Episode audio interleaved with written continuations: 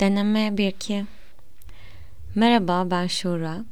İfade özgürlüğüne ve her şeyin bir noktada bitip geriye sadece muhabbetin kaldığına çok inanıyorum.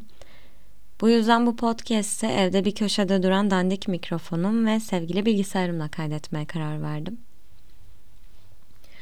İlk bölümden sonra çok tatlı geri dönüşler aldım. Teşekkür ederim feedback veren herkese. Mandalina hikayesinden etkilenenler olmuş. Hikaye dinledikten sonra canım mandalina çekenler olmuş. E, dalgalarla nasıl başa çıkacağız diyenler oldu. İşte bir kısmı da hasarlı genlerinde boğulmuşlar maalesef. Maalesef demeyeceğim açıkçası ben buna bayağı sevindim. Çünkü bu podcastleri yaparken ki motivasyonumu düşünüyordum bu özellikle ikinci bölümü yazarken. Ve fark ettim ki yüzde kırklık dilime insanların kafasında konuştuğum konularla ilgili soru işaretleri oluşturmak ve aslında onları ister istemez bir düşünce harbinin içine atmak motivasyonlarımdan biri. Zaten geri kalan yüzde altmışlık kısımda ifade etme ihtiyacım ve konuşmak istemem. Bu yüzden ben sizin adınıza sevindim. Yani dinleyen insanlarda ufacık da olsa bir soru işareti bırakıyorsam konuştuğum şeylerle alakalı bu beni bayağı mutlu eder. Size eder mi? Pek emin değilim ondan ama sorun yok. Devam ediyoruz. Bugün de çok e, inanılmaz tatlı bir konuyla ilgili konuşacağım. Bayılırsınız tatlılığından. Öyle. Evet. Klişeler şelalesine hazırsanız başlıyorum bu bölüme. Bir süredir hayatımdaki neden sonuç ilişkisi zincirinde marsupilami gibi bir halkadan diğer halkaya atlaya zıplaya gezinmekten kendimi asla alamıyorum. Bunu böyle yapsaydım şu an şu olur muydu temelinde ilerleyen bu sorgulama süreci nihayetinde beni öldürmeyen şey hakikaten güçlendiriyor mu yoksa süründürüyor mu diye düşündürmeye başladı. Sonra dedim ki abi yılanlar da sürünüyorlar ve bir şekilde yaşıyorlar. Hatta belki gayet mutlu yaşıyorlar. Yani gündüz orada burada sürünüp her akşam düzeleceğiz inşallah be dinliyor olamaz bu hayvanlar. Aslında böyle aptalca akıl yürütmeye başladığım noktada kendime Şuracım geçmişe mazi derler ne olduysa oldu devam et falan deyip devam etmem gerekirdi ama oturdum sürünmekten neden bu kadar kaçtığımı merak etmeye başladım. Canımın yanmasından ve beni kötü etkileyen şeylerden arkamı kollayarak kaçmanın sonucunun görmediğim bir duvara toslamak olduğunu çok kez tecrübe etmiş biri olarak kollarımı açıp beni kovalayan tüm mutsuz hislere kucak açayım bir de dedim.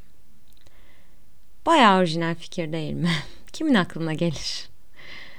Artık önüne çıkan her şeye boynuna astığı eyvallah yazılı neon tabelasıyla kucak açan bir loser'dım. Bu hayatımızda e, challenge yaratan tüm duygulara, olaylara gelin davetsiz misafirler diyelim. Negatif basan kelimelerle nitelendirmek istemiyorum şu an. İlk olarak biliyoruz ki misafir dediğin bir noktada mutlaka gider, kalıcı değildir. İkincisi de şu ki biz kimseyi kırmayan, kibar misafirperver insanlar olduğumuzdan kapımıza gelene hadi yallah diye kovmaz, davetsiz de olsa içeri buyur edip bir derdi neymiş öğreniriz. Geçmişte sürekli peşinizden koştuğu ve siz de kaçtığınız için belki bir su vermeniz iyi olabilir her şeyden önce. Hem davetsiz misafirinize hem de kendinize bu arada. İşte bu sular içildikten sonraki süreç biraz tatsız ve yorucu olabiliyor herkes için. Bir kere davetsiz misafir adı üstünde hesapta yokken pat diye evin ortasına düşüyor. Düzeninizi alt üst ediyor. En streslisi de ne zaman gideceğim meçhul. Herkese bu his bir yerden tanıdık gelmiştir mutlaka ya. Evet o bir hafta kalacağım deyip evinize yerleşen arkadaşınız. Bir çay içelim dedim diye gelip akşam tek başınıza kafa dinleyeceğiniz saatleri yiyen akrabanız. Neyse daha fazla örnek vermeyeceğim başım belaya girmesin diye ama anladık birbirimizi diye düşünüyorum. Bu kucak açma süreci aslında bir kabullenme süreci de aynı zamanda. Planda ve hesapta olmayan her şey kafamıza inen bir balyoz olmak zorunda değil. Çoğu zaman balyoz formunda iniyor olabilirler biliyorum ama herkes kenarda duran Pollyanna başlığını takıp bu podcast'te en azından bir süreliğine öyle dinlesin lütfen. Bazen hayatımda her şey olması gerektiği gibi ilerleseydi ve olması gereken her şeyde olumlu şeyler olsaydı şu an dünyanın en sağlıklı insanı mı olurdum sahiden? Bu bir merak konusu benim için. Ama bu merak çok da uzun sürmüyor. Çünkü insanın en stabil durumda bile bir şekilde dert tasa yaratabildiğine ve o mental breakdown yaşanacak olan tavrına çok kez şahit oldum özellikle kendimde. Çünkü iniş ve çıkışı seviyoruz bence. Roller coaster manyağı bir velet var içimizde. Ve dönem dönem başı dönsün, midesi bulansın, çığlık atarak dili dışarıda rüzgarda sallansın falan istiyor. Bu söylediğim şeyler herkeste geçerli olmak zorunda değil bu arada. Ben hep 22 senelik hayatımı kaynakça, 28 diyordum az kalsın. I feel 28. 22 senelik hayatımı kaynakça olarak gösterebileceğim şeylerden bahsetmeye çalışıyorum. Yani ayrıldığımız noktalar olabilir tabii ki tıpkı buluştuğumuz noktalar olduğu gibi. Bu az önceki 28 gafını bir süre atlatamayacağım ben sanırım. o yüzden buradan sonraki yaptığım tüm hatalar için şimdiden özür dilerim. İlk bölümde de böyle bir özür dilemiştim diye hatırlıyorum. Önden. Ee, evet ne diyordum? Bu beklemediğimiz anda inen balyozların indiği yerlere ve dağıttığı noktalara bakmak gerek galiba biraz.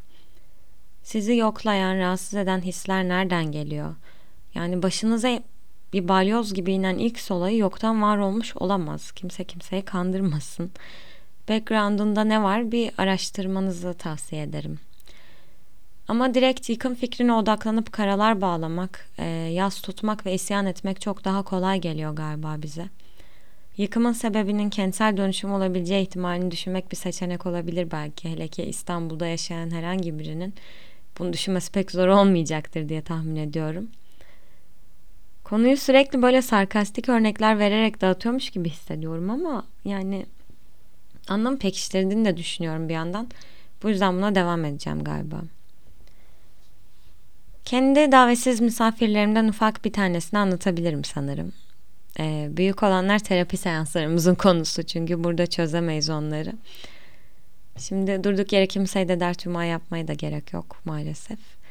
O yüzden küçük bir ufak bir örnekle e, konuyu daha realistik bir tarafa çekebilirim sanırım sizin için. 12 yaşımda başladığım keman çalmaya çalışma yolculuğum ağır aksak ilerleye ilerle üniversitenin başına kadar sürdü aşağı yukarı. İlk zamanlar nasıl hevesliyim. Yer çekerken ya 15 dakikada bir reçineliyorum falan. Sonra çeşitli sınav seneleri, biraz serserilik ve entelektüel ilgimin farklı yönlere kayması sonucu kemana hak ettiği vakti ve ilgiyi asla ayırmadım. Hak etmesinden ziyade aslında ihtiyaç duyduğu vakti ve ilgiyi asla ayırmadım. Zaman içinde paslandıkça da elime her aldığımda sesinden falan tiksinerek yarım saatten uzun çalmadan kenara bıraktım hep. Atalarımızın arada söylediği güzel sözlerden biri de işleyen demirin ışıldadığı. Ben hiç ışıldayamadım kemanda işlemediğim için. Yani the fact aslında bir bakıma. Üniversiteye geldim. Yeni bir şeyler denemek istiyorum. Bir şeylere atılma halindeyim sürekli. Ama denemek istediğim hiçbir şeyde başarılı olacakmışım gibi gelmiyor ve tam olarak deneyemeden bırakıyorum.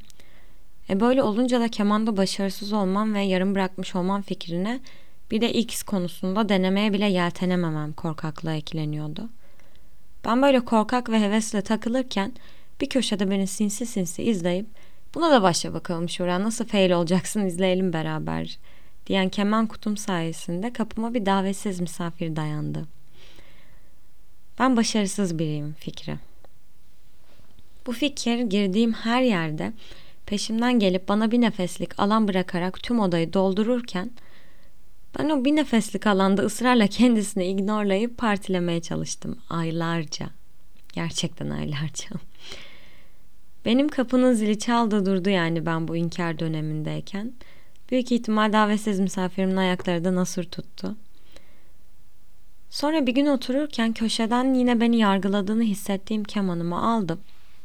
Açtım kutuyu koydum önüme. Evet dedim ya sana ihtiyacın olan vakti hiç vermedim.'' Çünkü seni sevmedim. Yani bu kadar nankör olduğun için de sana çok sinirliyim. Benim de bir hayatım var ve maalesef sesini sabah akşam egzersiz yapacak kadar da sevmiyorum. Buna ek olarak da evet sende başarısız oldum ama seni bir köşeye atan da benim. Yani asla senden vazgeçtim. Çünkü biz birbirimiz için değiliz bence. Yani herkes artık lütfen sevdiği şeyle uğraşsın.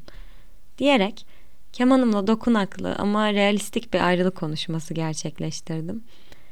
Ardından kemanımın fotoğraflarını çektim ve sahibinden yükledim. O ilan ver tuşuna tıklarken ki yüz ifademi görmenizi o kadar çok isterdim ki. Her şey tam yapmak, yapmaktan keyif almamama rağmen sürdürmek, başarılı olmaya çalışmak ya da başarısızlığımı yatsıyarak köşede duran bir keman kutusu tarafından yargılanmaya göz yummak zorunda değildim çünkü. Vazgeçebilmek ve var olamadığım her yerden sakince ayrılmak başarılı olmaktan çok daha özgürleştirici bir şeymiş meğer. Kemanımı sattıktan sonra bir şeyler denemek, bir şeylere başlamak. Aa bu bana uygun değilmiş ya diye bırakmak o kadar kolaylaştı ki benim için. Keşfettiğim çok şey oldu bu sayede. Uzun süre ignorladığım zil sesi de sustu. Kapımdaki davetsiz misafirden de kurtuldum.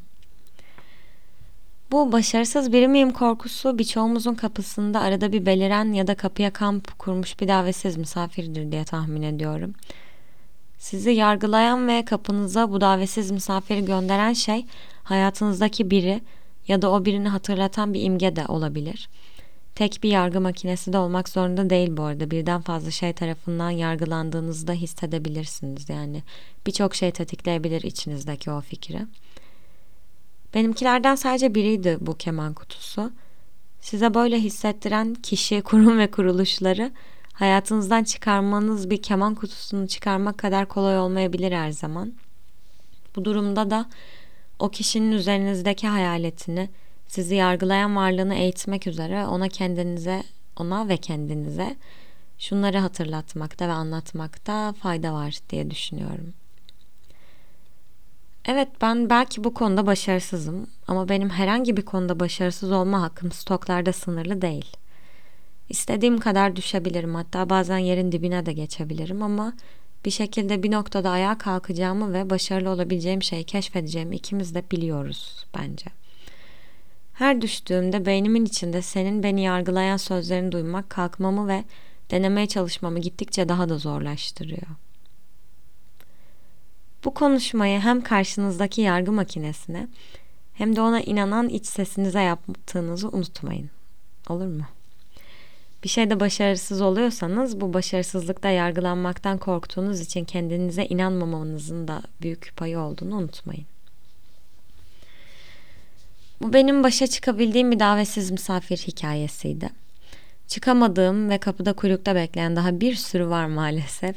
Bu yüzden kendimle bu konuda konuşma ve e, başa çıkmaya çalışma sürecim hala devam ediyor. Peki bu e, süreç benim için nasıl ilerliyor? Biraz bunu anlatayım size. Bu davetsiz misafirlerin yıkıcı etkisi bize negatif gelse de buna farklı bir yerden bakmayı deneyelim beraber. Sağlam bir şey inşa edebilmek için önce temeli iyi atmamız gerekiyor. Babam hep kurardı bu cümleyi. Temeli iyi atmamız lazım çocuğum. Şimdi ne kadar çalışırsan ileride rahat edersin diye. Ya da inşa edilecek arazide yerleşmiş eski bir yapı varsa önce onu yıkmak gerektiğini kabul etmemiz gerekiyor. Ve herhangi bir inşanın da kolay kolay gerçekleşmediğini, arkada Cem Karaca işçisin sen işçi kal derken başınızda kasketinizle öyle sıcağın altında tuğlaları dizmeniz gerektiğini ellerinizin nasıl nasır tutup sırtınızın da tutulacağı fikrini kabul etmeniz gerekiyor.